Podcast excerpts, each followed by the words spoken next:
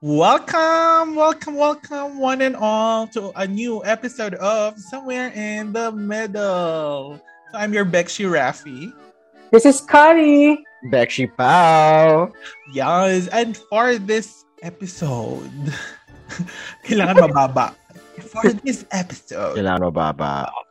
will be uh, will be a special episode because it is our Halloween episode. Yay! Halloween special! Woo, woo, woo! Teka lang, Halloween masaya si Rafi. Halloween, woo! Kasi nung ako, pag ako Ay, Halloween, dapat ba malungkot? kasi pag ako Halloween, nag nag-enjoy ako Dapat ba malungkot? parties. May party. Ah. Point Ikaw taken. na. Point taken. Party people. Yeah, Party, party people people. ka pala, Bekshi Rafi. Saka, nag-enjoy ako mag, ano, mag-costume, di ba? It's very, it's very 1%, no? Like yung Kaya people going out to parties on a Halloween. Kasi Oh, kami pa, kasi kami pag Halloween, nagpe-prepare ng panchon, di ba? Sa Musilin. Sisindi ng kandila sa Kandila. labas ng ano one. ng November 1 kami naggaganon. Hindi kasi kami, naglilinis kami. Kami naglilinis Ah, bago kami pumunta sa November 1. Sorry, merong ibang gagawa nun for us. Ay, Ay, taray! Anyway, Napaghahalataan. Paasa na Yeah. tayo pumunta for this episode. Our guest for this episode is a good friend of mine. You can search her YouTube channel, Ghost Vlogger, in YouTube. Siyempre, saan pa channel nga YouTube, di ba? So, and I'm so proud kasi nung nag-start kaming, nung nag-start yung friendship namin, she only had like 10,000 subscribers. Tapos ngayon, it's 50,000 na. So sana makaabot din ako sa ganon, di ba? And I remember some stories talaga. Basta so, let's ask her, di ba? Eh, let's ask her and get to know more and maybe she has some, you know, scary stories na panggabi ng lagim. Hoy, wait, nakakatakot. Natakot agad ako. For everyone's knowledge, we shot this in the afternoon para nga hindi kami matakot. Kaso mag-isa. Kaya sa mag-isa kami. True, same. okay. So, without further ado, please welcome Monica. Hey, welcome Monica. Welcome, welcome. Hi, Monica. Hello! Hello po! Charot! May paggalang talaga, no? Hello po, welcome. Welcome po, Madam Monica. Ganyan. Hey, alam mo, Monica, alam mo, ba't, ba't super pause sila sa'yo? Kasi natakot sila. Baka daw, baka daw, Baka big- ano, May pagkulang. ng- Oo. Mamaya. Kasi mag-isa lang daw. May ganun palang ano? Oo. Dahan-dahan lang po tayo sa pagkukwento. Oo nga po eh. Baka mamaya. May iba kaming maramdaman din sa bahay namin. Wala, wala. Ang mga inaano namin, yung mga basher. Char! Any, okay, so moving forward. So again, Monica has a channel, uh, Ghost Vloggers, with Norman and Zuxa, right? Yes. Pero bago tayo mag, ano, di, nung, nung na-meet ko kayo first time, di ba tatlo yung kasama mo? Bakit ngayon si Norman na lang and Zuxa? Ah, si Karen. Si Karen Yeah. yung isa naming member. So, Yes. si Karen kasi, she decided to... Malayo kasi yung bahay ni Karen. So, during that time na nag-film kami for Ghost Vloggers, nandito, nandito lang sila malapit sa akin. Nagre-rent sila ng apartment. Hmm. Tapos, si Karen, she took a job na mas malapit dun sa kanila. So, ayun. Ah, ah, hindi rin siya nakakapag-film na with us. Mimiss na rin namin siya. So, in spirit, nandiyan pa rin naman si Karen. Oo, in spirit. sa doon sa mga Sa next, spirit na yan. sa next ghost hunting, magdadala ko yung bolang kristal. Tapos Ah. naka-zoom siya doon. Ayun, naglalakad siya sa likod. Charot. Ayun, naglalakad siya sa likod ng background mo. so, Monica, first question na natin to. So, um, why did you uh, why did you start a YouTube channel and why yung paranormal activities yung naisipan mong i-feature sa channel? Okay. Um, to be honest, hindi talaga yun yung bala ko. So when I started uh, when I started parang doing YouTube videos, yun yung kasagsagan nung naalala niyo yung mga beauty channel, yung mga Yes, yung mga- makeup, oo, yung mga cry product, ganyan. Oo.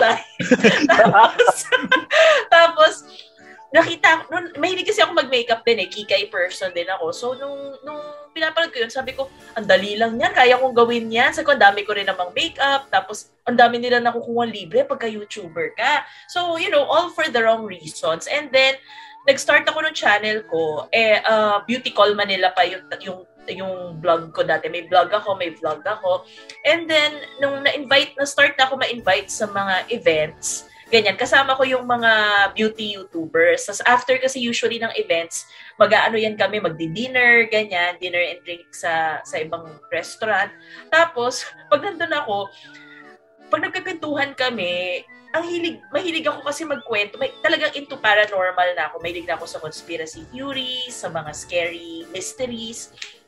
So, pagka nasa ganun kami, yun yung ginagawa ko. Parang nakikipag-usap ako sa kanila about these things. And sila, Nina Rayos sa YouTube din. So, they were the ones who told me na, alam mo mo, parang nandyan yung passion mo, parang wala sa makeup. Kasi sabi niya, ang galing-galing mo magkwento, talagang like everybody doon sa table nakikinig, ganyan. So, sabi niya, why not try that? Sabi niya, if yun talaga yung passion mo. And when I started doing YouTube kasi, yun nga, since it's a beauty channel, I do like makeup, but it was all for the wrong reasons. Ang habol ko noon was, oh, I want to attend events, I want to get free swag kasi ang mahal ng makeup, di ba? Yung ganon. Pero in terms of interest and passion, wala talaga doon. Nasa paranormal talaga. So, nag-try ako. So, that's when I started yung channel na to. Ngayon, pangalan niya kasi Ghost Vloggers. But when I started, it it was Monica's What the Facts. So, may di kasi Ah, ako oo. fans. Oo. Oo. So, yun, parang Monica's what, what what the facts. So, yun. Yun yung parang ano, yung in-start ko and then later on sumama na sa akin yung team ko kasi kung tutuusin, sila rin talaga yung nag-influence sa akin na mag-start ng channel kasi pag nasa office kami, napansin nila yon na pagka lunch break, kunwari kumakain ako sa harap ng laptop ko, ang pinapanood ko, puro mga conspiracy theories, mga ganyan. Tapos, sabi nila nun, sabi nila, Miss Mon, alam mo yung Mandela effects? So parang ako nung una hindi. Tapos hindi ko pinapansin kasi akala ko ayain ako ng networking, ganyan. Yung pala, yun nga, do, yun talaga. Actually, for people to get into paranormal, I always talk about Mandela effects. So yun yung yun yung pinaka ano ko, pinaka pang-opening ko kasi yun yung pinaka mind-blowing talaga Ah. if you are familiar with it. 'Di ba? Yes, okay. For every for our listeners and viewers knowledge, magpapaka-intellectual Bekshi ako dito. Pahiram muna ng corona mo pa. Um, correct me if I'm wrong, Monica, pero um, basically, Mandela effect is parang yung pag yung isang uh, tao or a group of people believes na yung isang something is ganito. Like, kunyari, um, namatay, ay, yung, kaya nga naging Mandela effect kasi some people believe na namatay si Nelson Mandela sa kulungan nung time Yes. na nakakulong siya. Kaya nga sa kulungan, Yes. di ba?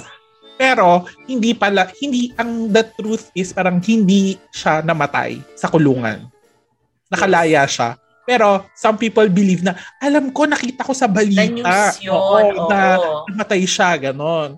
So, Tapos biglang 2013 namatay siya. oo. Kaya parang mga tao, ha, eh patay na yan talaga eh, di ba?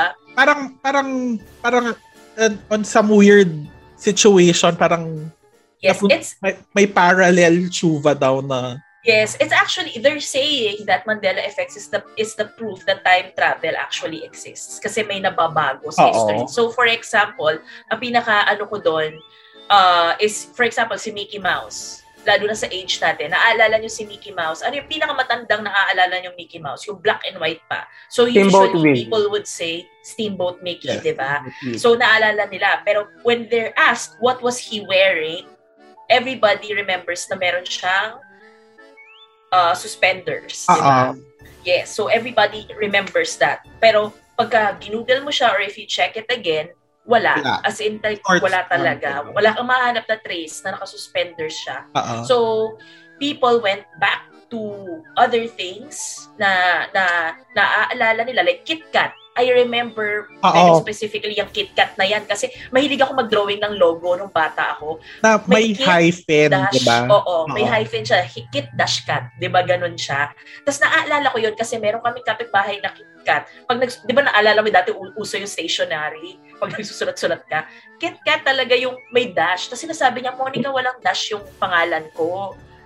Tapos sabi ko, eh yung yung chocolate meron eh. Tapos wala, as in like wala kang mahahanap na na ganon. So sabi nga nila, it retains in our memories, pero it means na someone is time traveling, may nababago sa history, pero it's it remains in some of our brains. If you are one of those people na hindi mo maalala yon, that means na isa ka dun sa mga affected yung timeline mo Ah. dun sa change. Akala ko sabihin ko, isa kasi sa mga normal na tao kasi hindi mo naalala.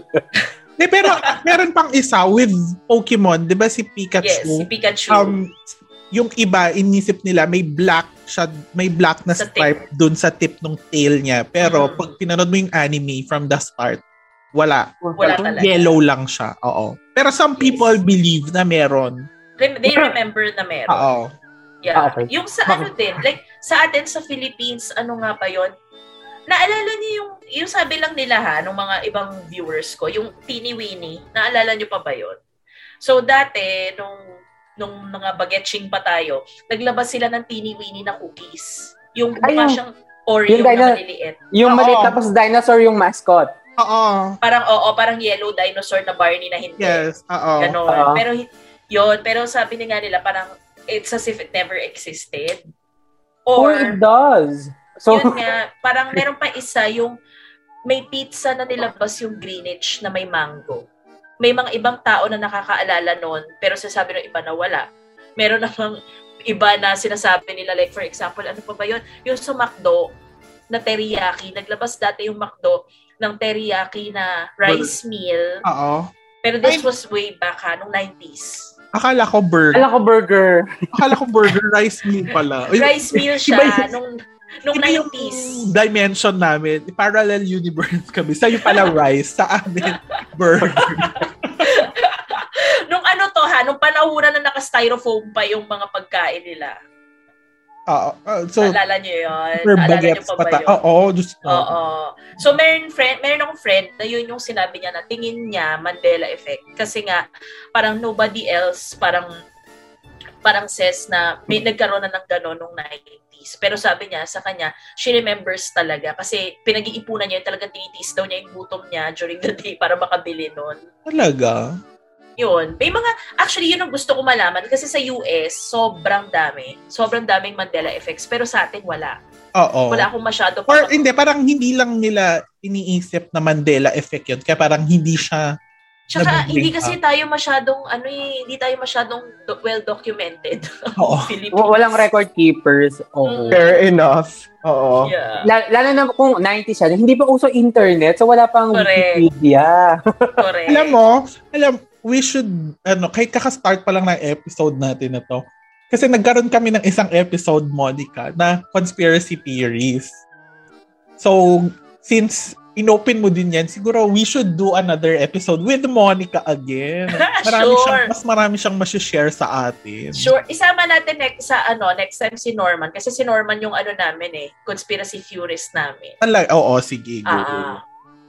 yung, nakita niyo ba yung video namin about when will the world end? Silang dalawa yon.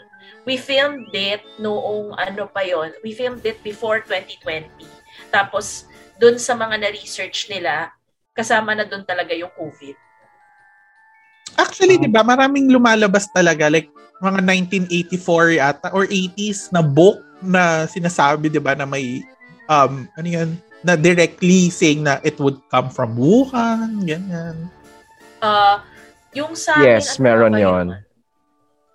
Parang, basta sinabi nila it's it's a scientist eh na nag ano ng ng virus. Actually, nung binalikan ko yung video niya kasi hindi ako yung gumawa eh si Oo. Norman at si Zooks. Talagang kinilabutan talaga ako. Sige, mamaya na tayo sa kilabot-kilabot na yan. sige. So, Scotty, baka may question ka kay Monica. So, Monica, here's the question. Ayun, nawala. Why, ano, fascinate in paranormal? Um my fascination, siguro, it's it's it's interesting. Siguro 'yon yung pinaka ano dun eh. It's it's interesting. I'm I'm always interested in in things of the unknown. Kasi mm-hmm. siguro 'yun yung pagiging nerd, inner nerd ko na I want to find out how things work. And yun nga, mahilig lang talaga ako sa mysteries ever since as I, I was a kid. Actually, ang pangarap ko nga sa buhay, maging detective. Oo, seryoso. Gusto ko maging private investigator, gusto ko maging detective. So, I think doon siya nagro-root. But also, at the same time, ito, believe it or not, so it's okay. But I do have a third eye. So, to be honest, I'm not really big on it kasi as when I was a kid, eto, kwento ko na lang yung first experience ko, my first sighting. So, nasa CR ako sa school. Tapos, uh, I was in, I was grade, grade 3. Grade 3 ako noon. Um, nasa CR ako, and nung mag-CR ako, ayaw mag-on ng lights. So, takot na takot pa ako na, syempre bata ako, di ba? Tapos, pagpasok mo kasi sa CR, may mirror, and then, nakaharap yung mirror syempre doon sa mga cubicles. Cubicle. Okay? Eh pag sinarado ko pa yung door sa cubicle, sobrang dilim. So sabi ko, sige, di ba, na magsi-CR na ako na nakabukas yung door, di ba? So, if nandun ka sa loob ng cubicle where I was, pag nakaharap ka sa mirror, nakikita mo rin yung kabilang cubicle. Yung mga ibang cubicle. Yeah. Uh, uh, dalawa lang diba? yun. Dalawang cubicle lang yun. So, ah, the okay. one that I was in and then the other one na walang tao. Okay? Oh. So, nung uupo na ako sa toilet, nakatingin lang ako dun sa mirror, I was looking at myself, may pumasok na student. And, di mo hanggang ngayon, until now, goosebumps, um, pumasok siya, nakita ko siya, na, naka-uniform siya ha, naka-uniform, but ang weird is meron siyang outline, if that makes sense, but na white. May outline siya, and nung dumaan siya sa akin, it was, parang, it was like just a wish, parang whiff na ganon Anong outline yung parang... Parang naka-rollerblades siya, tapos may tumulak. Parang pa- ganon. Anong outline yung parang may aura, ganon? Parang may ganon, pero sa likod lang. Ah. Kasi, or siguro kasi naka-side view siya nung tumaan siya sa harapan ko. So, nakita ko siyang dumaan, pumasok siya sa kabilang cubicle, and sa akin nun, I didn't think anything of it kasi ang unang nasa utak ko noon was, ay shucks, nakakahiya, nakabukas yung pintuan ng cubicle ko. Tapos, sumakto pa, biglang pumasok agad yung isa kong classmate. So sabi niya, oh, Monica, parang ganon. So sabi ko, uy, Church, tapos habang nakatingin ako sa kanya, syempre, di ba, nandun pa rin yung mahabang mirror. Pagtingin ko, wala na yung girl. Like, may nakita lang akong dumaan, Uh-oh. pumasok doon, pero walang, pero biglang nag-disappear. So that was my first sighting. And medyo nag ano ako noon as in nag crazy ako noon kasi as a kid uh, grade 3 ako eh. So nag nagsumbong ako sa teacher sa guidance counselor hanggang pag-uwi ko rito sa bahay. Tapos nobody would believe me. Alam mo yung typical na sasabihin lang sa iyo is uh, guni-guni mo lang Uh-oh. nagugutom ka lang. Kita na ako na ano sa nagugutom ka lang. Oo. So parang dumating ako sa point na in dun, dun sa life ko na marami ako nakitang sightings na after that. May dumating pang point na uh, nagpakita sa akin yung kaibigan ko na sister, na, na ano siya, madre siya doon sa school namin, na binati ko pa. Tapos nalaman ko na, nalaman ko rin within that day, na she passed away the weekend na.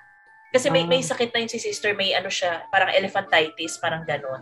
So, ayun, may, may mga ganong incidents and dumating na lang ako sa point na I came to terms with it na eh, if people believe me, then okay. If not, then okay din. Kasi parang wala naman ako mapapala kung di sila maniwala. Eh. Pero sa akin, alam ko yung nakita ko, di ba?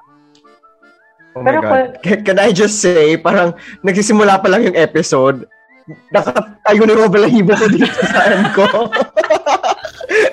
ah, sige pa. Pero nung ano, may pumasok sa utak ko talaga. Sorry, out of the topic. Pero kasi nung sinabi ni, ni Monica na uh, may, uh, yung may, meron siyang fascination with the unknown. Sabi, pumasok sa utak ko, ang team song niya, since Blondina naman siya, Into the Unknown. Nakakainis. Tinenuhan oh, lang kita, ano, Raf. okay lang yun. Ginawa ni Rafi para hindi tayo matakot pa. Oh. Oo. oh, sige, sige Thank you. Ito, sasab- may sasabihin ako sa inyo para ano na rin, para rin sa mga mga listeners. Um, the one thing that I can say, honestly, sa mga nakita ko all these years, most of them, actually, sa mga naramdaman ko and nakita ko, siguro about 95%, ganun kataas, mga 95% are actually harmless. And based sa experience ko, it's actually very sad. If you are, parang sa akin nga, mm. I mean, no offense to, ano ah, no offense to other people who say na they have the gift of a third eye, ganyan. I've honestly never seen a ghost na kagaya ng mga nasa movies. That's why I hate watching horror movies. I prefer watching documentaries. I hate watching horror movies kasi they don't look like that hindi sila yung mukhang bali yung leeg, more may dugo-dugo. Yung what they look like when they passed away, no. If ever man may makita kang ganon, and I have a video about that, it's just, um, it's just remnant energy perhaps. Kasi yun yung naging parang strongest emotion nila right before they passed away. But they never look like that based on my experience. You know what they look like? You will what? know if it's a ghost if they they move in a different way compared to us. Eh, it's very, parang very slow. Alam mo yung itsura ng mga ah. nagta-tai chi? Parang ganon. Sabi ko sana, go... different ways, naka sideways sila. very slow sila. No, may ano ako dyan, yung, yung, um, sister, yung friend mo na, na nun, Mm-mm. So, nung binati mo siya, was she moving slow? Ganyan? Yes, and they never seem to be, eto honest talaga to ha, they never seem to be on the ground. It's always parang they're a few inches above, parang hovering above the ground. Always, all the time. So, yun lagi ko nakikita, but never ako nakakita ng, ay, may, may, may dugo, may ganito. Yung, yung gruesome, they don't look like that. They look clean pero most of the time, ito yung totoo, some of them, they really don't have faces. So, blank lang yun. Blur. It's not blur. really blank, it's more of a blur or hanggang doon lang yung kaya ko sigurong makita. And they usually have mm-hmm. their backs parang usually nakatalikod sila pag nakikita ko eh. Ah. Parang ganon. Or ayaw lang nilang humarap sa akin, baka yeah, pero, sila, charot. Pero kasi nung nakita ko yung process, nung nakita ko yung process nyo, parang binibigyan mo naman sila ng warning ni nandito kami para hindi yes. mambulabog, nandito kami yes. para hindi kayo guluhin or parang i ibungkalin yung past yung hindi maganda, ganyan. Yes. Nakita, nakita ko yun eh. Yes. For our listeners and viewers, yes, meron meron kaming collab ni Monica sa channel niya.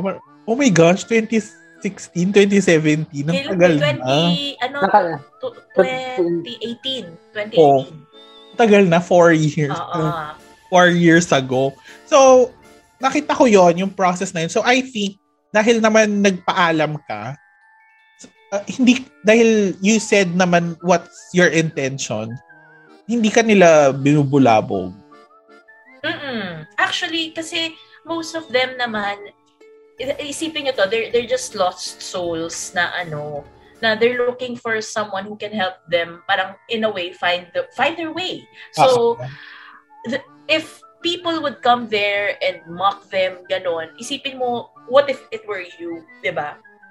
Na you want to be reunited with your loved ones with your families even in the afterlife. Tapos you you've lost your way. So um I always want na our ghost sessions or ghost hunting sessions to be respectful pa rin. Uh, kasi everywhere naman that we go, meron talagang spirits eh. Diba, for example, no, yun nga, nag- nag-collab kami nito ni Rafi, nagpunta kami sa uh, Clark Abandoned Hospital. Uh-oh.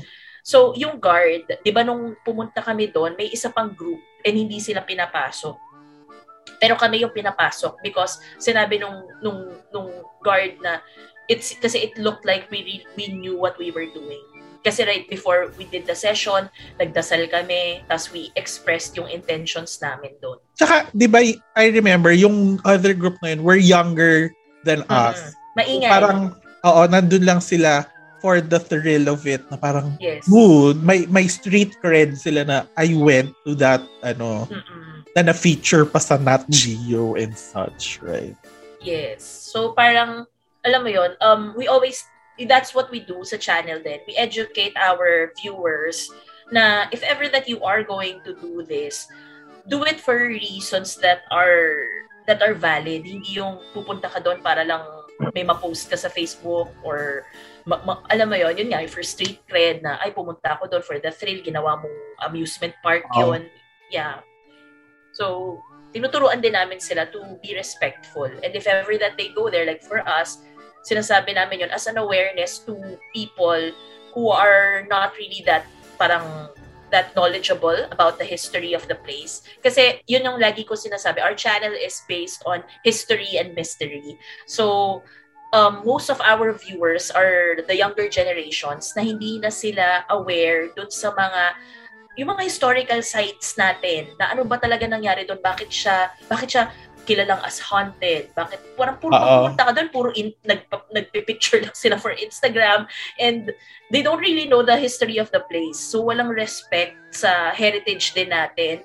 And at the same time I want the the viewers to still have that knowledge the same way that we did growing up. Like yung meron akong episode about mga superstitions natin uh, growing up, alam mo yon yung, oh, wag ka matutulog ng basa buhok mo. Mab- mabubulag ka, yung mga haka-haka ba? Parang wala nang alam na ganun masyado yung younger generations. O yung pag nawala ka sa gubat, balik ka rin yung damit mo.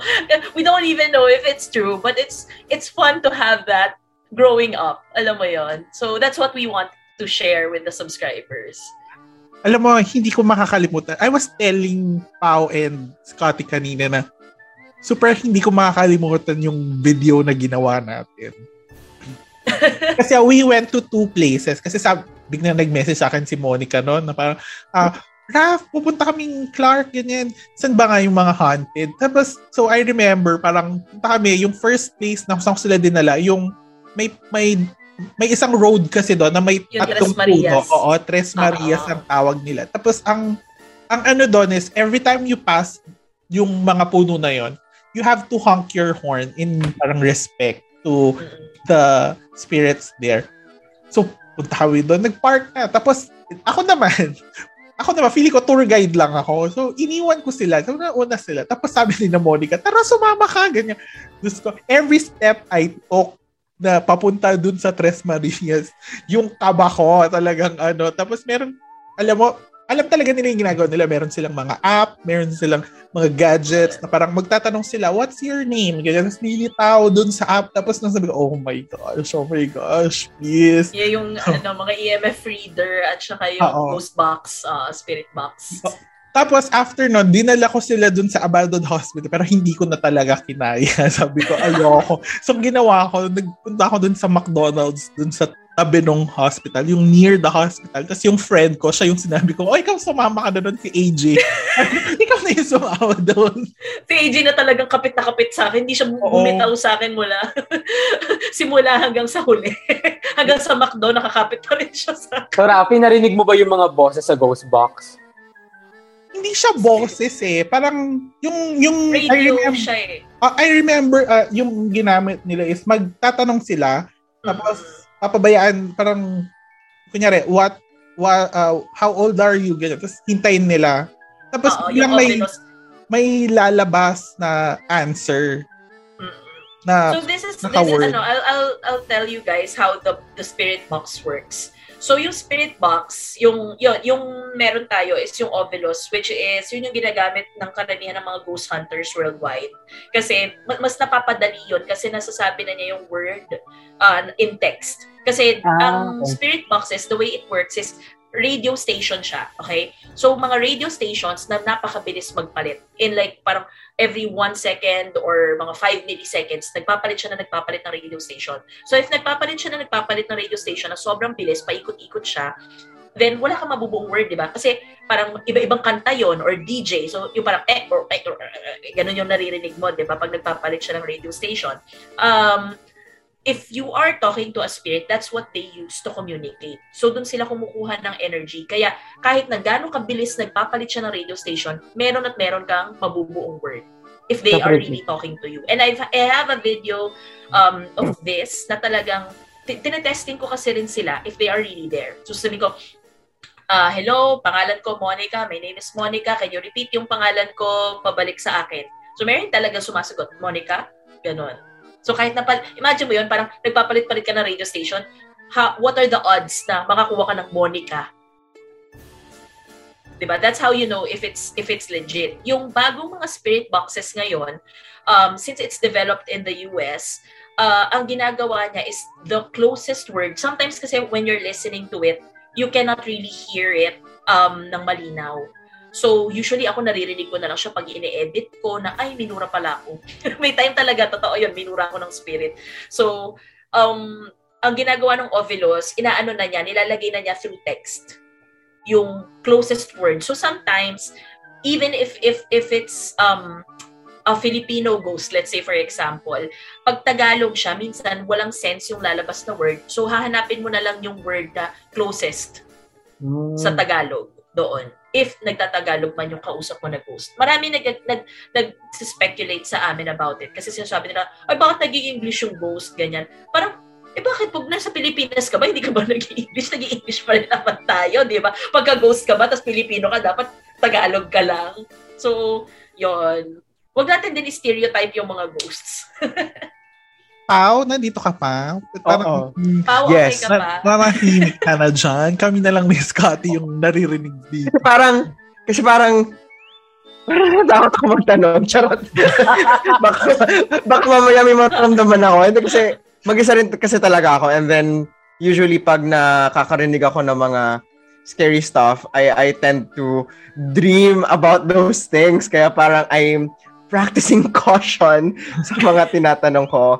Pero actually, to be honest, Monica, no, interested din ako kasi I- I'm not sure if I have a third eye, but I've had several experiences in my life na meron akong nakita, meron akong narinig. Even as a kid, marami na yon. But going back to you, kasi you mentioned earlier that you have a third eye. Now, among yung mga na-experience mo na or mga nakita narinig, ano yung pinaka hindi mo makakalimutan sa kanila? Ano yung pinaka unforgettable? Um, siguro uh, well, to be honest, alam nyo, pagka ginagawa nyo na yan, lahat yung pag-ghost hunt, ah, lahat talaga it becomes unforgettable. Kasi it's every place is different. Every place is different. Um every place resonates with you in a different way, I guess. Um, like for example, for Clark, uh, for Clark, the Clark Abandoned Hospital um, episode namin with Rafi, uh, it resonated with me kasi it's known even in that Geo, yun nga, they, they mentioned that it's one of the most haunted places in yeah. Asia. Actually, the most haunted nga daw. However, when I was there, uh, I felt the spirits of soldiers and ang nararamdaman ko yung longing. The longing to go home, the the longing for a loved one. And it's really sad. And I guess that's one of the gifts that I have. It's when you say kasi you have a third eye, it's not just through sight. So there are people na pwede mong sabihin may third eye ka, you cannot see but you can feel. You cannot mm-hmm. see but you can you can hear some even may naaamoy. So um yun wala wala pa akong wala pa akong place na napuntahan siguro na na naging forgettable siya. For me, it's it's all unforgettable. Um yun, there are most of the the emotions that we feel when we are there to be honest and I do express it in the videos. It's not really scary. It's sad it's really sad. When I went to Baguio, for example, sa Diplomat Hotel, where alam natin sa history na pinasok sila ng mga Japanese, yung mga tinago doon ng mga uh, pare, mga nuns, children, women, children, mga matatanda, may sakit, they were all slaughtered inside, di ba? And um, this was during uh, the war when I was there, ang nafe-feel ko when when we were when we were ghost hunting, ang nararamdaman ko was fear. as in yun yung nagre-resonate na feeling. It's usually yung strongest emotion that they felt when they were there. So, ayun, I, I have a video on it. I hope you guys watch it. Yung paano mo malalaman if minumulto ka. So, I discuss the different types of ghosts. Kasi there's a lot of people na they're actually confused eh, na parang they generalize it into one basket na, ah, basta minumulto ako, that's it. And this is evil and this is scary. But there are different types. So, ayun. Ah. Sige, gani- since unforgettable hat, ang Ah. ko, Pinaka-scary na lang. Hindi, So, yung pinaka kung saan mo na ano yung since sabi mo nga 'di ba nagre-resonate yung parang strongest feeling nila Mm-mm. before passing away. Ang naisip ko, what instance mo na feel yung sobrang na overwhelm ka na parang sinabihan mo sina Norman and Zuxa na okay, uh, stop na tayo, hindi ko na kaya, na overwhelm na, parang nadidrain na ako dito sa sa nararamdaman ko. Okay, so meron. Yun nga yung sa Britney Spears na cafe. Sa lahat ng pinuntahan namin na area, na lo- haunted location. Kaya ang sabi ko, isipin mo, pumasok kami sa Park Abandoned Hospital, pumasok ako sa morgue, nagpatay ako ng ilaw, nagdadasal ako, may humatak na ng paa ko para may makontent ako. Walang sinabi yon doon sa Britney Spears. And the Britney Spears... Yun pa naman um, yung pinanood ko. mahaba yung video, pero if you can see yung huli nun, uh, drained kami lahat. And I've never been drained like that sa sa lahat ng mga napuntahan kong haunted places na mas nakakatakot pa. Kasi yung Britney Spears Cafe, um, ano siya ha, as in, it's still a restaurant now sa, sa Malate, and it's still operational. So, um, yung building kasi ng Britney Spears Cafe is actually a condo. So, maraming mga mga rooms, so mga puro apartments, okay? And if you watch the video uh, that we did, meron talagang entity na nagpaparamdam sa amin and it was a child. So, uh, prepare your tissues, guys, okay? So, during the time that we were doing the ghost hunting, um, ang number one na scary doon is lahat ng nakatira doon sa building, meron silang bottles of water sa may door nila and may palaspas kasi nga marami ng mga kung ano-anong nangyayari doon. So, it's to keep, parang it's to ward the spirits away. So, even the residents there, they know na may something doon. But when we were there, um, yung pinaka nagpaparamdam lang sa amin is bata. And yung bata, lapit siya ng lapit doon sa owner ng Britney Spears Cafe, which is siya yung nagpatawag sa amin, si Chris Enzo. So, a YouTuber din siya. Uh, lapit siya ng lapit kay Chris. And nagpakita rin siya doon sa thermal camera namin. Na Yes. may bata, yes. So, we didn't think much of it, pero yun yung time na the more that we were trying to walk around the building, ramdam na ramdam ko na yung pagod, yung drain, yung may mabigat sa dibdib ko, and uhaw na uhaw kami after. Hingal, um, hingal, uhaw, yun yung mga naramdaman namin and pagod.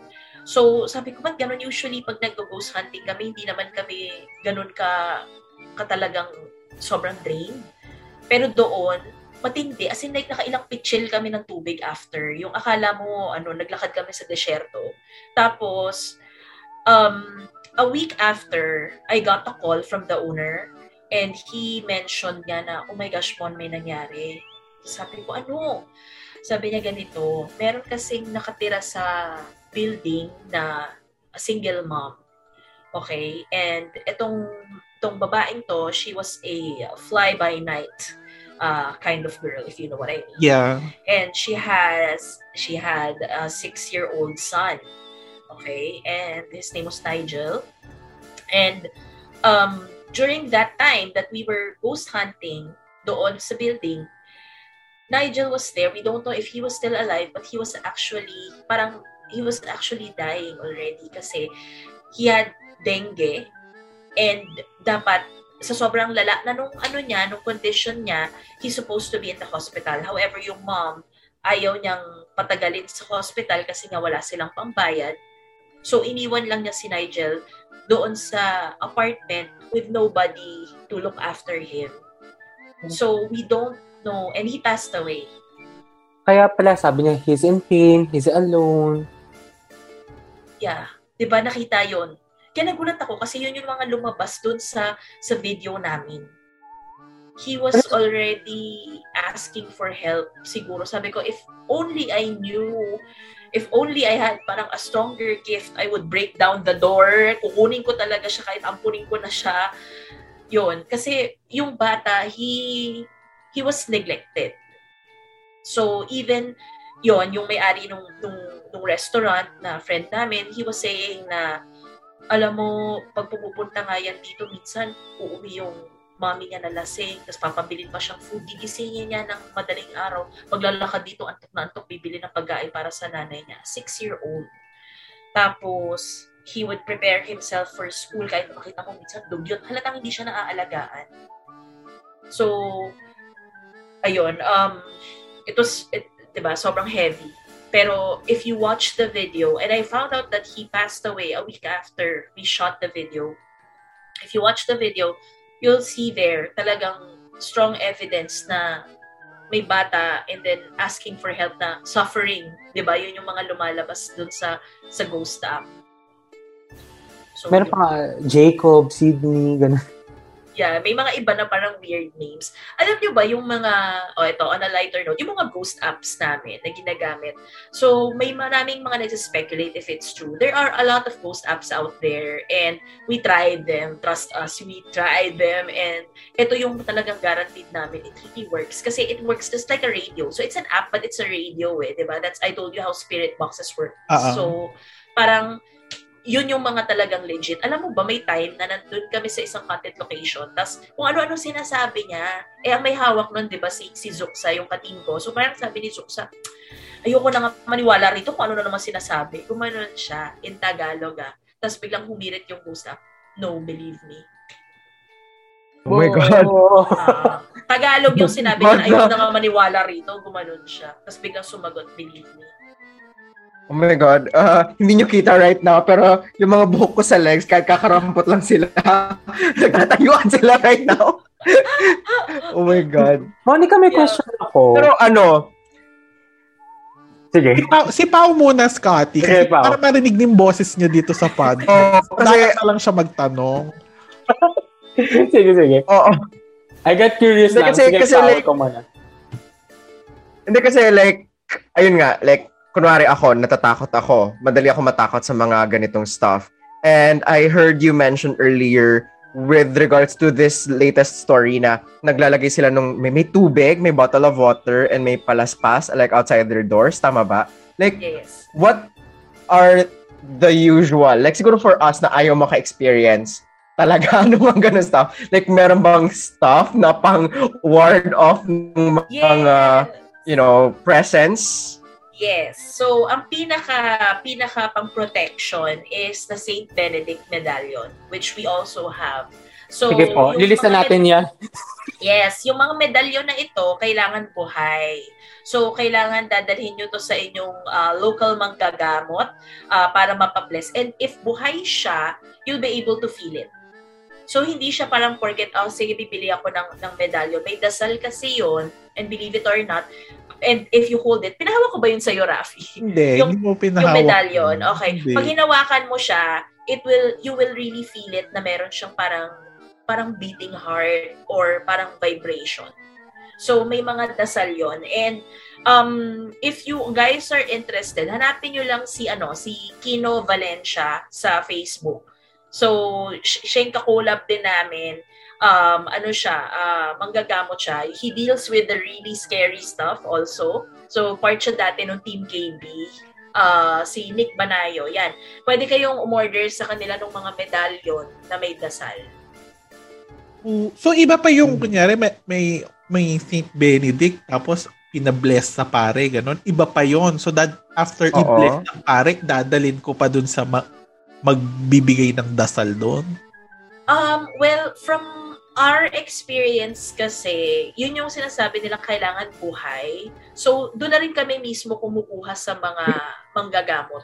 Kasi, yun yung ano eh, doon namin na feel talaga na nabubuhay talaga yung ano yung medallion believe it or not pero marami akong tao na doon ko rin sila actually na pap na bibelieve convert kasi when they hold it it's just it's just a metal metal coin Medallion. parang Oo. kumbaga, di ba but if you hold it mafe-feel mo yung may pintig siya parang heartbeat Mm. Kasi I, I remember ano when well not a- not just as a kid like even growing up kasi ma ma hilig din maniwala yung family ko sa mga ganong stuff like Mm. paranormal stuff and merong always pinapakip sa akin before yung mom ko na I don't know what's inside but it's like a red cloth na naka-wrap somewhere tapos nakatahi siya na rectangle siya Mm-mm. tapos always may ganun na pinapakarry. Like lahat kami sa family, dapat always may dala. Ako Yes, white. may- Ako white na ano, na tela lang na some, parang you keep it in your wallet, ganyan. Ah, yung may mga ano iba-iba yun eh na may iba na parang ay ah, gawa siya dun sa halaman. Yung pinaka common is yung anong ka- tawag doon? Yung it's it's a kind of wood, dignum. Parang ganon. It's the same wood as kung ano yung ginamit dun sa pag-crucify kay Jesus. And ang kasabihan is, yung wood na yon nung kinrucify si Jesus, lahat ng ganong mga puno around the world started dying. Okay? Mm. Meron tayo dito sa Philippines noon, kaya yun yung pinaka pinupuntahan to sa ano yun? Sa Mount ah, Banahaw. Yung bundok na yon. Doon sila kumukuha. Yun yung ginagamit ng mga ano pang anti-kulam. Yung parang pointed siya. Napanood namin yun doon kila Team KB first hand. Yung mga kinukulam. Tapos ine-exercise nila doon. Yun yung ginagamit nila. Parang itutusok sa tip ng finger mo. It doesn't hurt. Parang ginaganyan lang nila. Pero if may kulam ka, as in it sends Sobrang parang electric shock sakit. sa katawan mo. Oo. Nag-research ako, dogwood tree. Yeah. Mm. Okay. Parang tawag nila doon, parang dignum, parang gano'n. Oo. Parang familiar nga yung dignum na term. Parang Meron naririnig ko ngayon nung nasa probinsya pa ako. Meron yung sa mga like yung mga video na yung may ku- ah, ano possession or whatever yung napopossess. May ginaganon nga lagi, 'di ba? Like sa paa Yes, yun yun. na ano na tapos yun yun, tata- or ivory ang ginagamit nila. tatanungin, 'di ba? Parang oh ano? Anong pangalan mo? Oo, ganyan. Oo, Tapos ganon. Kasi binibigay talaga nila yung pangalan nung, nung nagkukulang. That's how it works Mm. eh. Parang, yung, kunwari ikaw, Rafi, kunwari pinakulam ka ni Pau. So, ang mangyayari, pagka ginawa nila yung, pag nag-start sila nung session sa'yo, ang mangyayari, si Pau, makakatulog, pero yung spirit ni Pau ang papasok sa katawan mo. So, yun yung tinotorture nila para umamin. O, bakit mo pinakulam si Rafi? Ganun. hmm. A- akala ko yung yun ang kulam ang mako-question. Ah. Iba pala. Oo. Marami yun yung mga Related- medalyon. Oo. Related to this, kasi like, I I remember, I don't know, uh, I'll ask your opinion, kasi medyo weird itong aspect na to. Kasi, Mm-mm. ayun Go nga, mahilig ka, di I ba, like sa weird. paranormal and stuff. Oo. oo. Kasi like, uh, back in the province, taga Tacloban kasi ako. And then, yung house namin is an old Spanish house na style. Yung capiz and stuff, tas wooden Oy, floors, ganun style. Taga-gitna. Ibig sabihin, Oh. mayaman. Hindi. anyway, hindi, sobrang lumang house kasi noon. Sobrang lumang house niya. And then, uh, for, may, may certain time when I was in high school, I think first year or second year high school, na nung nandun pa kami nagsistay, sobrang naging creepy yung house. And then, may friend yung mom ko na albularyo, dinala nila. Tapos, ang ginawa niya was like, dinasalan niya yung different areas. Tapos, meron siya mga na-identify na mga strong points daw. Parang, I don't know if classify niya as portals for the paranormal activities, yung mga nakakapasok na entities. But, nagtapal siya ng mga salompas. Yon. Ayan. Nagtapal siya ng mga salompas na may mga nakasulat na dasal. Mm-mm. And true enough, fair enough, after niya maglagay nun, the entire time na nandoon yung mga salompas stuff na yon, hindi kami nakaramdam ng anything. Tapos nung bumalik yung uncle ko, nakita niya yun. Sobrang non-believer kasi siya sa mga ganong stuff. Galit na galit siya sa amin. And then, pinagpupunit niya lahat, tinanggal niya lahat. Tapos, a day after, ayun na, intense na ulit. As in, grabe na yung mga naramdaman namin. Tapos parang may time pa nga na may tumulak sa mom ko sa hagdan na naging bedridden siya for several months. Kasi like out of nowhere, bigla siyang natulak. Like parang galit sila or something. Portal yung bahay niyo. Uh, ang dami ko naramdaman doon. Oo. Yung, yung sa salon pass, yeah, ginagawa talaga nila yon And legit siya talaga kasi may nakita na nga ako. As in like, ito, first hand ah, hindi ko napanood sa video. As in, nandun kami. Nandun kami for a collab and pinapanood nila sa amin yung mga pumipila doon na ginagamot. Yung mga tinatapal na yan. As in, effective siya. May nakita ko na palakad nila eh. As in, dumating doon, may tungkod. Mayaman na madam na may may driver. Tapos, may nurse daw siya sa US dati. Tapos, nagkaroon siya ng injury. Hindi siya makalakad ng diretso. So, nakakuba siya. Tapos, mayroon siyang cane. Okay? Tapos mukhang ano to, mukhang yayamanin na, pero pumunta siya doon sa albularyo. Tapos, nung ginamot nila, dinasalan nila, nilagay nung salon pass doon sa legs, biglang nag-straight, naglakad. So, um, I also have a video about it, to channel, na dahil doon, dinala ko yung biyenan ko. Kasi yung biyenan ko, nagkaroon din siya ng injury. Tapos ever since, sobrang hirap siya maglakad. Ang sakit-sakit ng tuhod niya. Tapos makikita mo doon yung genuine emotion namin. Kasi even yung husband ko nandun, syempre, nung nilagay nila sa mom, sa mom-in-law ko, bigla siya napahagulgol. Kasi parang, oh my gosh, di ba? Parang, ang tagal mong, kung saan saan kami doktor nagpupunta, tapos biglang nawawala. So, it really works. Yun, masasabi ko. Nakita ano yun, ko ano, Monica? Um, kasi yung kay Pau, yung sa salon pass na dinikit, nung tinanggal, bumalik. Paano naman pag ganon? Kasi dapat ano siya, dapat aantayin mo siyang matanggal ng kusa. Huwag, huwag mong tatanggalin. Yun yung... O, okay ano, lang na binabasta ganun. Okay lang na mapaliguan. Mm, okay lang yun. Kasi malalaglag, malalaglag na lang yun bigla eh. Mawa, sarili yun, mawawala ng dikit. Yung iba sa salon pass, ako meron ako dito sa salon pass, meron akong uh, meron ako dito nakadikit sa sticker paper lang. Pero yung meron ako dito pang ano siya, pang sa sa lungs. So, pwedeng pang anti-COVID or sa may sakit sa ubo, yung gano'n, pneumonia. Actually, dapat nga pala naglagay ako nun. No? Yun, may mga iba-iba siya na nakasulat yung dasal. Tapos, ano, tapos ididikit mo dun sa area kung saan may pain or ano. Usually, yung iba sa ulo, sa noo, parang hopya, di, ay siopaw dito, sa may gitna. Yung kay Pau, I think it's more of ano yon, it's not to ward off others. The fact na dinikit sa inyo nung albularyo, yung hunting nyo is not in the home. Someone is hunting you, pero hindi yung bahay. Someone mm-hmm. outside. Din- dinikit niya sa certain walls of the house. As a walls, hindi sa inyo. Hindi sa bodies Oo, nyo. sa walls. Sa bahay daw. Hindi sa amin. Ah, sa bahay. Hindi, hindi sa bodies namin. Sa, yeah, if sa, mm, bahay, sa bahay mismo. Oo, pero yun kasi yung problema dun sa ganon, if tapa lang yung ginamit, yun ang, sa pagkakaalam ko ah, if tapa lang yung ginamit niya sa walls, parang it's like a band-aid. So, may iba pang way para matanggal yun permanently.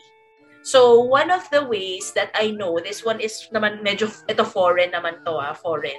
So, I, I don't know if alam niyo yon but meron din dito sa Philippines. So, meron tayong mga tinatawag na mga gin. Alam niyo yung mga gin?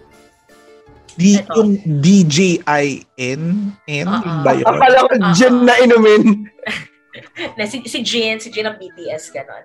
Yung, si, yung mga Jin, so these are I, I don't know how to describe them. They are they are creatures from a different universe. Parang but this is what they look like. So they look like pure black tall entities.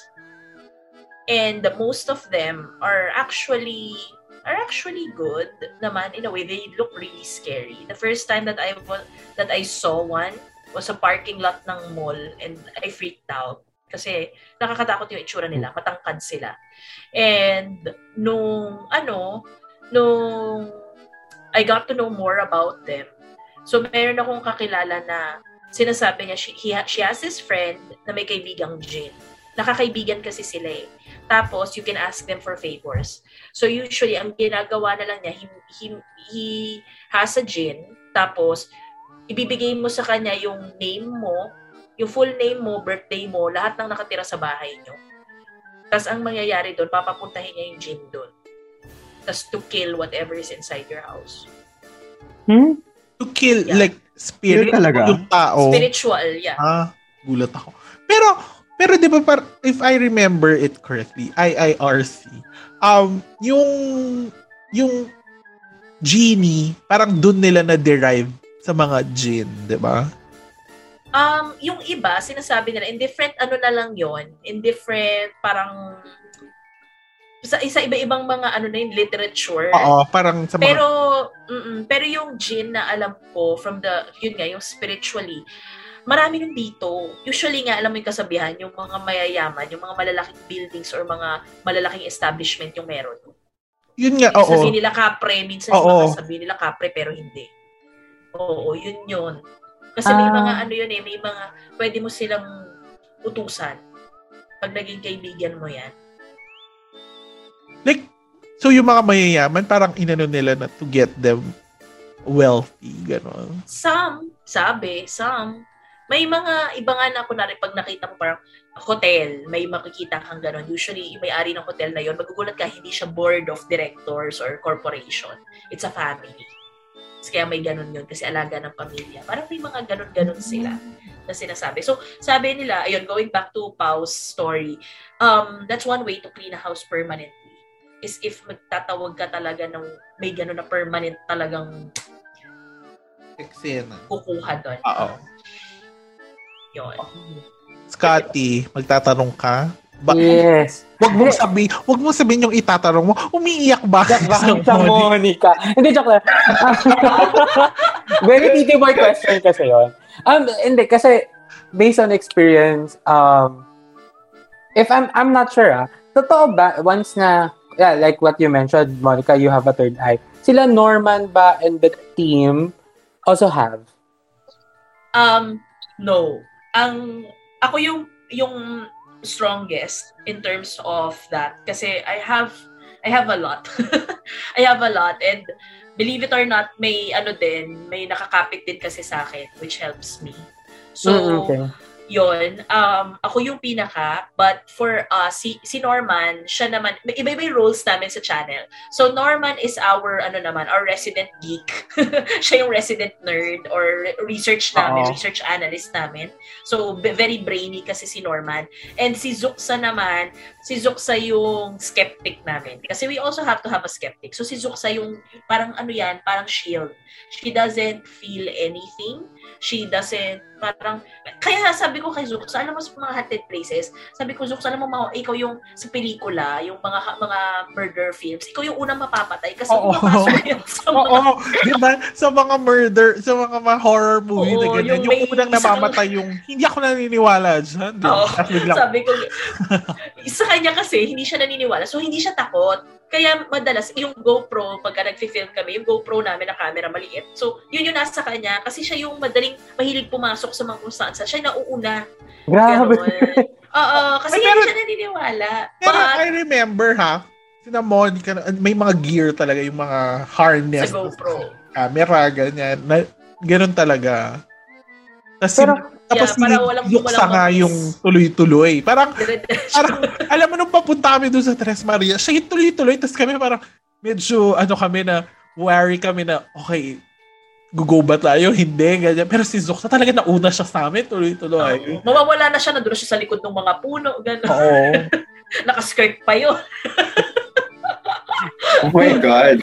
Hindi kasi 'di ba, yung yung yung presence mo, I believe dapat na ako ah, based on experience, um nafi-feel din dapat ng mga kasama mo. I'm not sure ha kasi Mm-mm. kami yung well, dalawa sa kasama ko when we went to Ilocos, malakas sila. Mm-mm. So kami, dahil malakas sila, nakakaramdam din kami doon sa pinuntahan namin. Ah, So, I- so I'm not sure if- channel. Nasa channel din. So I'm not Yung- sure sa inyo, sa team nyo. Sa akin sa amin hindi naman pero it's more of ano um I use what I have to shield them or to protect them from anything na if ever may magkakos ng harm.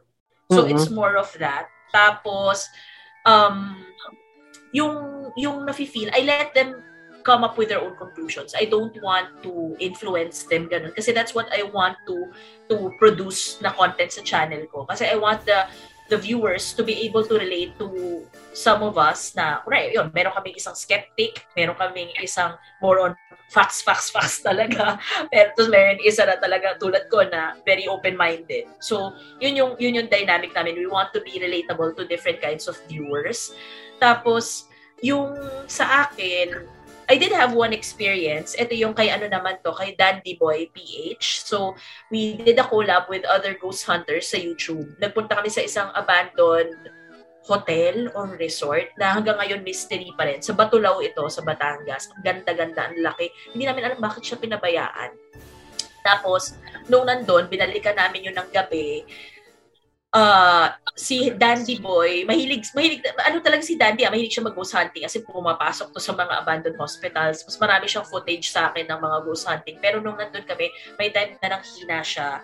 Tapos, yung isa namin nakasama din doon na, na YouTuber din, may, may third eye, sinabi nga niya na nakikita niya may kumapit, may dumikit, may kumapit kay Dandy. So, paglalapit ako sa kanya, mawawala. So more on parang ganun. I think it's it's different per person.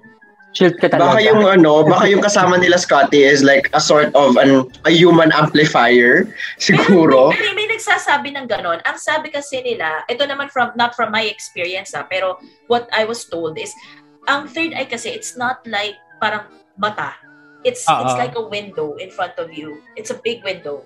So kung ano yung gano'ng kalaki tong window ko, let's say ganito siya kalaki, parang a few inches, pagka pumwesto ka sa likod ko, when that is open, you'll be able to see what I see. Mm. So may Mm. ganong case. And this one is actually an experience for my dad. Kasi yung daddy ko walang third eye. Pero he mentioned na there was um, a time, kasi uh, piloto yung daddy ko before. So sabi niya, merong siyang kasamang piloto na may third eye, malakas. Tapos sinabi niya na hindi na ako puposisyon sa likod niyan. Kasi parang ang nangyari, nung naglalakad sila sa may airport, ah, sa may ano na to, hangar pala, not sa airport, sa hangar ng airplano. Sabi niya, pumuesto siya sa likod nung guy, nung nandun siya sa likod. Pag tingala daw niya, sobrang dami daw. Okay, Oh. okay, Monica, remind me to not ano, stand behind you every time magkikita tayo. So that be sa side, senses lang. Senses lang. Marami. Yes. Pero ano usually yun nga, parang um, lumalapit sila sa akin, yung mga, I mean yung mga tao, lumalapit sa akin if they do feel na it's too much, ganun. Kasi I'm able to shield them in a way. So wala, wala usually masamang nangyayari. And hopefully wala naman ever na masamang mangyari. Kung baga sa mga ano MMORPG or mga ano first person shooter si Monica yung healer. Oo, parang ganun. Siya yung may one, tapos may Oo. wings, ganyan. So ano, one of these days daw, ano, sasama ang Summer in the Middle sa ghost hunting mo. Charot. Oo naman. Girl, kayong dalawa, sumama Girl. na ako. Girl. Sumama na ako. Girl, kaya mo. Oy, suma- hindi Wait ka lang. naman sumama, nagpaiwan ka sa maho, tumigil ka, Rafi. Girl, kaya mo. Ako kasi parang, sorry, kasi based na rin sa mga na-experience ko kasi even though na hindi man ako nakakita, um, hindi pa ghost ah, pero laman lupa, I believe, yes. mm. Ah, I don't wanna. hindi na ako sasama. You know, ano. Ako naman, hindi, like ako, for me, like I told Monica 2018 ata, basta nung nag-shoot kami, um, I, uh, it's not that I don't believe, pero masaya na ako dun sa wala pa akong na-experience or yung wala pang nambulabog sa akin. Okay na ako dun. Nirerespeto ko sila kung, um, nirespeto ko sila, I mean, I, I, pero I don't go out of my way na kunyari pupunta ako dito, hindi ako, ay, hindi ako mambubulabog, gano'n. Basta ako, yung, I, I just mind my own business na I don't do stuff na parang na pwede nilang ikagalit or ika ano na para mag para anuhin nila ako. Oo. Pero ito, ah, share ko lang din kasi like, 'di ba, natatakot daw si Scotty and all. And I've mentioned kanina na matatakot din din ako. Pero sa based sa lahat ng na-experience ko, yung pinaka-sure ako na may nakita ako, and it's not like a ghost actually, ang nakita ko actually San Telmo if you're fam- if you're all familiar with the San Telmo. Oh, Yeah. Oo. Yeah, I legit saw a San Telmo moving outside doon sa sinasabi kong old house namin sa province. And nung Ito yung time na nakita ko siya, Spanish house. Ha? Ito yeah, yung old Spanish house. Yes, Okay. that one. Kasi, uh, like, it wasn't like a scary mood at all. Nanonood kami ng Bubble Gang. It was a, like, I was in high school, nanonood kami ng Bubble Gang, and then tawa-tawa. Tapos, nag-commercial, tumingin ako sa labas, may screen door, papunta sa balkonahe namin. Tapos, nakatitig ako dun sa ilaw ng poste. Yung lamppost, nakatitig ako dun sa ilaw niya. For some reason, hindi ko maalis yung mata ko doon. Tapos, unti-unti siyang nag-move pababa yung light. Tapos na-realize ko hindi siya poste ng ilaw kasi fire siya. Tapos dahan-dahan siyang gumagalaw, gumaganon-ganon doon sa ano, sa labas ng balkonahe namin, sa area lang ng balkonahe namin. And then nag-freeze ako. Tapos hindi ako na weirdohan. Tapos after it happened, sabi ko, Mama, kasi katabi ko yung mom ko, Mama, nakakita ako just now ng San Telmo. Eh, alam niya yung San Telmo. Di ba, may alam mo ba yun, Monica, yung kung ano daw yung San Telmo, kumukuha daw ng kaluluwa or something? Pero, Yeah. ah, ano yung nakita mo? Is it a fire na may... Sorry, very specific ah. Yung Ah. may bilog ba? Does it look like a flaming orb? It looks like a flaming orb. Anong kulay ng flame? Sorry, very specific ako doon sa ganun. Kasi may mga ano yan eh. ah. Anong kulay? If I flame? remember, if I remember correctly, it's like yellowish kasi yellow yung poste ng ilaw and katabi niya yung yung light ng poste ng ilaw. So akala ko siya yung poste ng ilaw. Okay. And then ayun nga since may sinasabi na nangunguha ng ng kaluluwa daw yon yung mama ko yung natakot for me. Parang ako kebs parang wala wala akong fear at all during that time. But yung mama ko nag-freak out. So because of her freaking out I started freaking out as well like oh my god what's gonna happen? Tapos nagdadasal daw siya. Tapos the next day nalaman namin kasi whenever merong patay doon sa like namatay kasi yung lola namin like a few months before ay a few years before that tapos meron usually nagpapadasal na person naglilid ng dasal-dasal ganyan that night na nakita ko yung San Telmo namatay siya and the next day nalaman namin so binalita sa akin ng mama ko na ay Pao baka baka hindi pala ikaw yung sinusundo iba pala yung sinusundo, nagpakita lang sa'yo. Gumanon sa akin yung mama ko that time. Ayun. Yung sentel mo na pagka-yellow, it, ano, ito, yung mga sentel mo, iba-ibang kulay yan. So, Mm. so far in my life, um, isa pa lang rin yung nakita ko. Yung, well, hindi, isang incident, pero marami sila nung nakita ko. Hello. Tapos, oo. As in, nakakatakot siya. Um, and grade 6 lang ako nun. O, di ba? Oh my God. di ba? Yung, kamusta naman yung childhood trauma ko, di ba? So, yung sentel mo na yellow, ayun, kaya ako specific na to ask you that. Kasi, um, ano yon hindi naman siya talaga harmless. It's more of, ano yan, may nahanap. Oh. Like, ano yung hinahanap niya usually? Like, someone to ano? Someone, yes. Someone. Nasusunduin, gano'n. Siguro, Sundin. hindi ko alam kung sundin, pero alam ko lang na pagka gano'n na yellow, may sinusundo. Yun ang sabi. Tapos, yung sa akin, um, yung sa akin kasi nung nakita ko, violet yung apoy. Yellow na Mm. may violet, na may parang hints of violet. Um, yun. Uh, ibig sabihin nun is, yun nga, parang may change or yun, sabihin na lang natin, o sige, yun yung day na may kumapit sa akin. Ah. So I Mm. I I believe na totoo yung kasabihan nila about the colors. Parang oral Okay. lang din ng tao, no? Let me just say this. Bago kami na, bago bago nag-start tong recording ng podcast na to. And nung pinaplano pa lang namin, yung dalawang to, Pau and Scott, you were like, uy, wag na na tayo magkwento ha, natatakot kami, ganyan, nata- ako lang mag-isa. Tapos, ngayong podcast, sila yung maraming kwento, sila yung maraming, mas na share, di ba? Hindi kasi, Kasi- ano, baka madami rin kaming experience na pwede natin ma-share. Actually, yun tinuturo ko dun sa channel din is um not to be afraid. When we make videos um what what I, I guess what makes it different from other ghost hunters is yung sa kasi o siguro kasi babae ako. I don't know. Pero uh, we want na may emotion at the end of the video na nagre-resonate. So it's either um maiyak ka or you feel touched or parang heroic at the end of it we always make sure na may nagre-resonate na ganong emotion. Kasi we don't want uh kumbaga in general we don't want people to have that that stereotype and misconception na porket it's something na unknown or mysterious kailangan katakutan. Because it's really not and the more na actually kinakatakutan nga natin sila the more sila nakakaawa kasi Mm. most of them, they just want to be heard, they want to be felt. And it takes a lot of their energy to make their presence known. Yung sa atin, parang, oh, nalaglag, nagsarado yung pinto. Pero for them, sobrang grabe na yung energy na na-exert nila na isarado yung pintuan na yun to get your attention. Oo. So it's really na they're scaring you. They're trying to get your attention. So you try, if ever may ganun sa inyo, eh, well, it's up to you. Pero try to communicate na what do you need? How can I help you? Parang you you don't deserve to be here anymore. Malis ka na kasi hindi ka na buhay.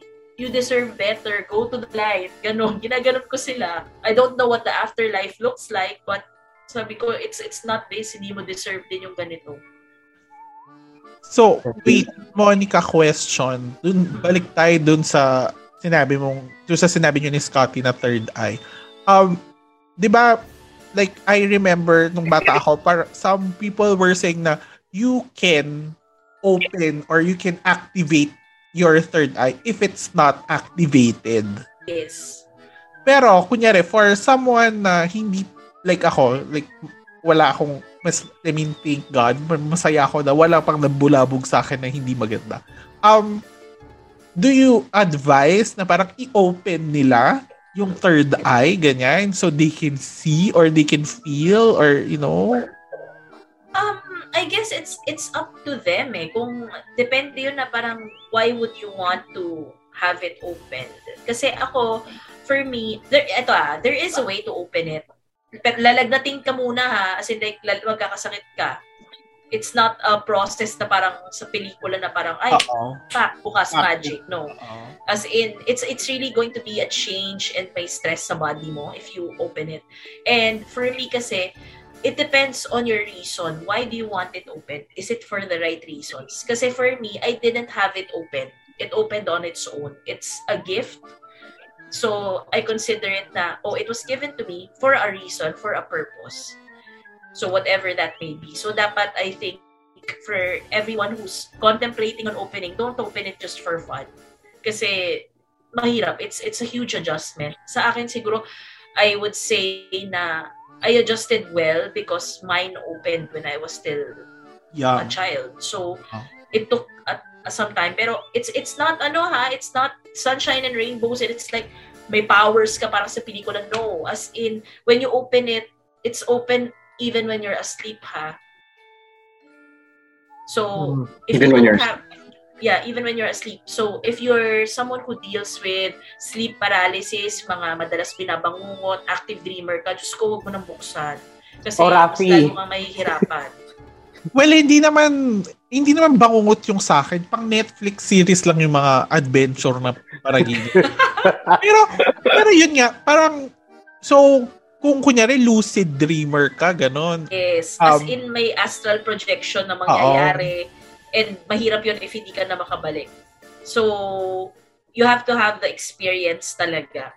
Kaya most of the people who do have it, like yun, yung, I guess, yung mga ibang mga ghost hunters, mga spiritualists, paranormal experts, yung mga sa kanila, hindi naman nila pinabuksan. Most of them talagang like handed to them eh. Mm. Kasi people who have it open usually just regret it later on.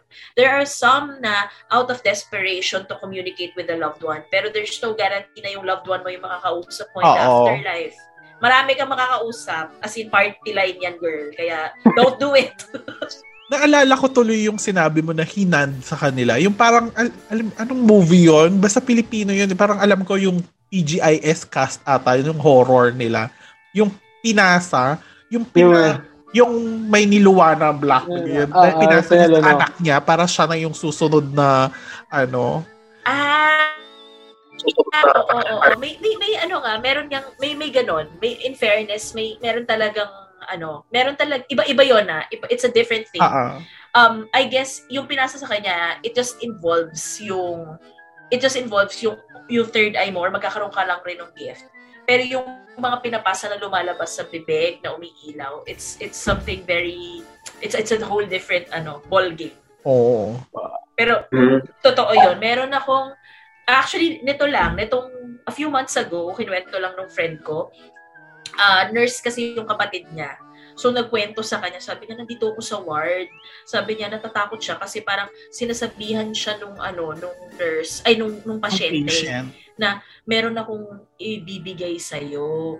Tapos sinabi niya na, ano po yun, sir? Tapos sabi, eh, parang nagde-deliryo na. Sabi niya, tawagin mo yung anak ko, may ibibigay ako. Di pumunta daw yung anak. Tapos sinabi nga na, parang naririnig niya nag-uusap na, ah, may ibibigay ako sa'yo. Pero ayaw nung anak. Tapos nung namatay daw yung yung pasyente, as in, ito yung nurse na, na, na kapatid ng friend namin na, as in, nag-freak out siya kasi naloka daw siya dahil nakita daw niya may lumabas na parang black entity sa bibig nung nung pasyente. Tapos lumabas sa wi- bintana. Talaga? Lumabas sa Ah. bintana. Oo, nung ospital. A- ako naman yung alam ko, parang yung sa aswang, yung parang black na orb siya. Tapos na pinalunok doon sa anak, para siya na yung susunod na aswang, parang ganun. Ah, yun ang hindi ko alam sa mga mga aswang-aswang. Napanood ko lang Pero- yung sa movie, kaya yun, pumasok sa utak ko nung sinabi Pero meron yan yung iba na, iba-ibang gifts. Meron isa na nagpapayaman. Meron isa na, ah, ala, ito mga alam ko to na Mm. kakilala talaga. May isa na, basta mahawakan lang niya yung buhok ng kahit sinong babae may in love sa kanya. Kahit gano'n pa kaganda yan. Ay, Pwede Kahit ano, pwede siya. regaluhan din kami dun sa ano, para makabawi naman tayo financially. yung sa finances, di ba? Oo. Ganon. Pero yun nga sabi nila, lagi may kapalit. Like, Yun kunwari, nga. mayaman ka nga, may Oo. sakit ka naman. Yun, yun. Parang din. Oo. Yung, yung sa isa, parang, oh, marami ka nga babae na in love sa'yo, pero mahirap ka pa rin. Dahil Oo. pang pinapala mo na anak. Yung mga ganon. ara. May mga kapalit daw yan. So, siguro baka kaya ayaw kunin ng anak. Pero naloka daw siya eh. Sabi niya, nakita daw niya, kasi itim daw talaga, tapos lumabas sa bintana. Eh, skeptic yun eh. Hindi naman naniniwala yun sa mga ganon. So, Scotty, may Yeah. last question. Hindi kasi na sorry ah, nakita ko kasi doon sa sa teaser ng ng ng vlog. Pati alien. So, Mm. na, di ba? So, so, sorry ah, kasi para mawala man lang yung takot sa katawan and all. kasi di ba, ghosts, ah, ah, nag-usap na tayo mga laman lupa and everything. Aliens, talaga ba? Even in the Philippines, nag-hunt na rin ba kayo ng aliens? Or, Alam mo, hindi pa ako naghahunt ng aliens at natatakot ako kasi baka pag kinuha nila ako, hindi na ako ma- makabalik dito. bakit ba lang? Baka, baka na-dissect ka na. Sinasabi ko yun, sinasabi ko yun kila Norman, sabi ko sa kanila, oh my gosh, sabi ko pag kinuha ko ng alien, gawin niyo lahat ng powers so para maibalik ako dito kahit imposible. Pero hindi, ito, first-hand experience, meron talaga ako. As an alien? So, I mean, hindi, hindi, hindi alien, UFO. Oh, At saka, ito pa, ang yung nakita ko is, nakita ko siya hanggang sa US, tapos nakita rin siya ng daddy ko, tapos ang dami rin palang taong nakakakita sa kanya. And makikita nyo rito sa YouTube, mga sightings. So, uh, ito, yung first is, okay, nakatingin lang ako sa, may kasi mag-stargazing, di ba? So, mukha lang siyang stars, okay? Parang, okay, mukha siyang stars. Kasi mamaya, di umaandar. So, ako naman, ay, aeroplano. So, mamaya-maya, ay, ba- bakit umatras? Eh, Hindi mo maatras sa aeroplano. Oo. Ganon. So, may time na parang tat, apat sila, parang uh, 1, 2, 3, 4, okay, magkakatabi sila sa sky. Yung isa, aandar, tapos biglang aatras, bababa, tapos pag akyat, sabay-sabay silang umalis. Ganon. As in, no joke, I swear. As in, I swear, over my life. Nakita ko talaga siya first hand. Tapos, nakakatawa kasi nung nasa States ako, ganun din nakita namin sa backyard. As in, yun may video pa ako. I just don't know where it is. Pero na-videohan pa namin yun. Tapos yung cousin ko na skeptic din, nagulat din siya na, oh my gosh, ano to? Parang ang creepy, di ba? So, minsan iisipin mo, ah, baka drone lang. Pero number one, hindi kaya ng drone yung ganun ka-OA na taas. Second, isipin mo airplano, hindi siya airplano kasi airplano hindi naman hindi naman umaatras at hindi naman siya nakaka-up and down. Oo. 'Di ba? So, yun, may mga ganong instances. Alam mo, Um, dapat i-invite na natin talaga si Monica for a part 2 of Yes. the theory. Agree. Meron pa akong mga ibang gustong itanong sa'yo na related sa mga creepy stuff. sure, sure, go lang. Ay, Pero pwede ba? Pwede ba pag magsushoot tayo ah? Pag magsushoot tayo, medyo mas maaga. Oo naman. So, so gagawin yung personal ghostbuster si Monica. Sige, sa next ano natin session, pwede pwede ko invite din si Norman. Si Norman kasi Yes. sobrang siya yung brainy, brainy ano namin sa Alam mo, ghost vloggers. Na-experience ko yung pagka-brainy ni Norman. Lalo na nung Mm. ano, kasi yun yung nag-start pa lang talaga ako mag-YouTube eh. Si Monica kasi yung nag-push talaga sa akin. Why don't you try a YouTube channel? Tapos siya yung nagsasabi na, oh, ba't Inglesera ka, ganyan. Dapat marunong ako mag-Tagalog kasi sabihin nila, ang yabang mo, yung mga ganyan.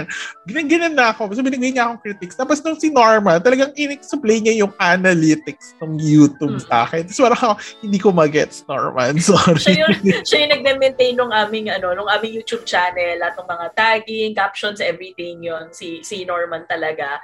Tapos ano, mag, mag, mag, mag- ma- ma- yung pinaka marami naming views na video is yung biringan video which is si Norman talaga. Sobrang mind-blowing yung nahanap niyang yung na-research niya doon ha kasi hindi mo yun makikita anywhere else. Siya lang, na na-link niya yung biringan biringan mystery sa Samar with the Romblon Triangle. oh, lapit It's mo lang doon. Pao. It's nga connected. eh. Parang yung, Lapit Oo. lang doon. Okay, Monica, um, Monica, last words for our um, viewers and listeners. Parang um, any advice or parang any tip na pwede mong um, i-give sa kanila parang in general about, you know, paranormal uh, experiences or parang if they are experiencing it. Um, siguro, number one is don't be afraid of the unknown. So, we're, we're not really sure. It's, it's still a mystery up to now, pero um, don't be afraid of it. Uh, if ever man that there comes a time na sin nasaktan na kayo or it's causing ayan, it's causing harm to you or your loved one uh, lumapit kayo sa ano nyo sa albularyo ninyo sa inyo, sa amin kasi sa kanila kami pinaka natuto about those things about uh, the spirits na talagang mga nananakit yung mga may may experiences sila lumalaban sila sa mga diablo if you believe in that pero they do have footage sa YouTube channels nila so um yeah, si- siguro sa mga albularyo, one is yung kaibigan namin, si, ano nga, si Kino, Kino Valencia. So, kano ano mo ba siya, Scott? Kaya sabi ko, kamag-anak ko ba siya? Sabi, PM kita ha, baka kamag-anak ko. Oo. so I-search mo na yung family tree. He welcomes, ano, he welcomes yung mga nag inquire na ganyan, pwede magpa-consult sa kanya, pwede magpagamot sa kanya, and he does yung virtual healing and virtual healing water, which is very effective. Alam mo ba yung nagkaroon ako ng time na hinihika na ako ng pongga, pipicturean ko lang yung tubig ko, na iinumin ko, papadala ko sa kanya, dadasalan niya yung virtually, ah, over messenger lang. Pagka ininom ko, as in, I'll start to feel better. So sila yon yung yung group na sikat for the healing water na feature na sila sa Jessica Soho before sa GMA ayon.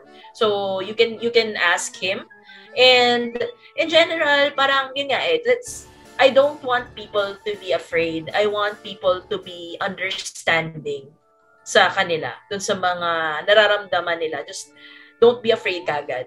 Yon, I guess. And uh, I hope everyone would ano would um, check out our channel Ghost Vloggers Shameless Plug. Yes.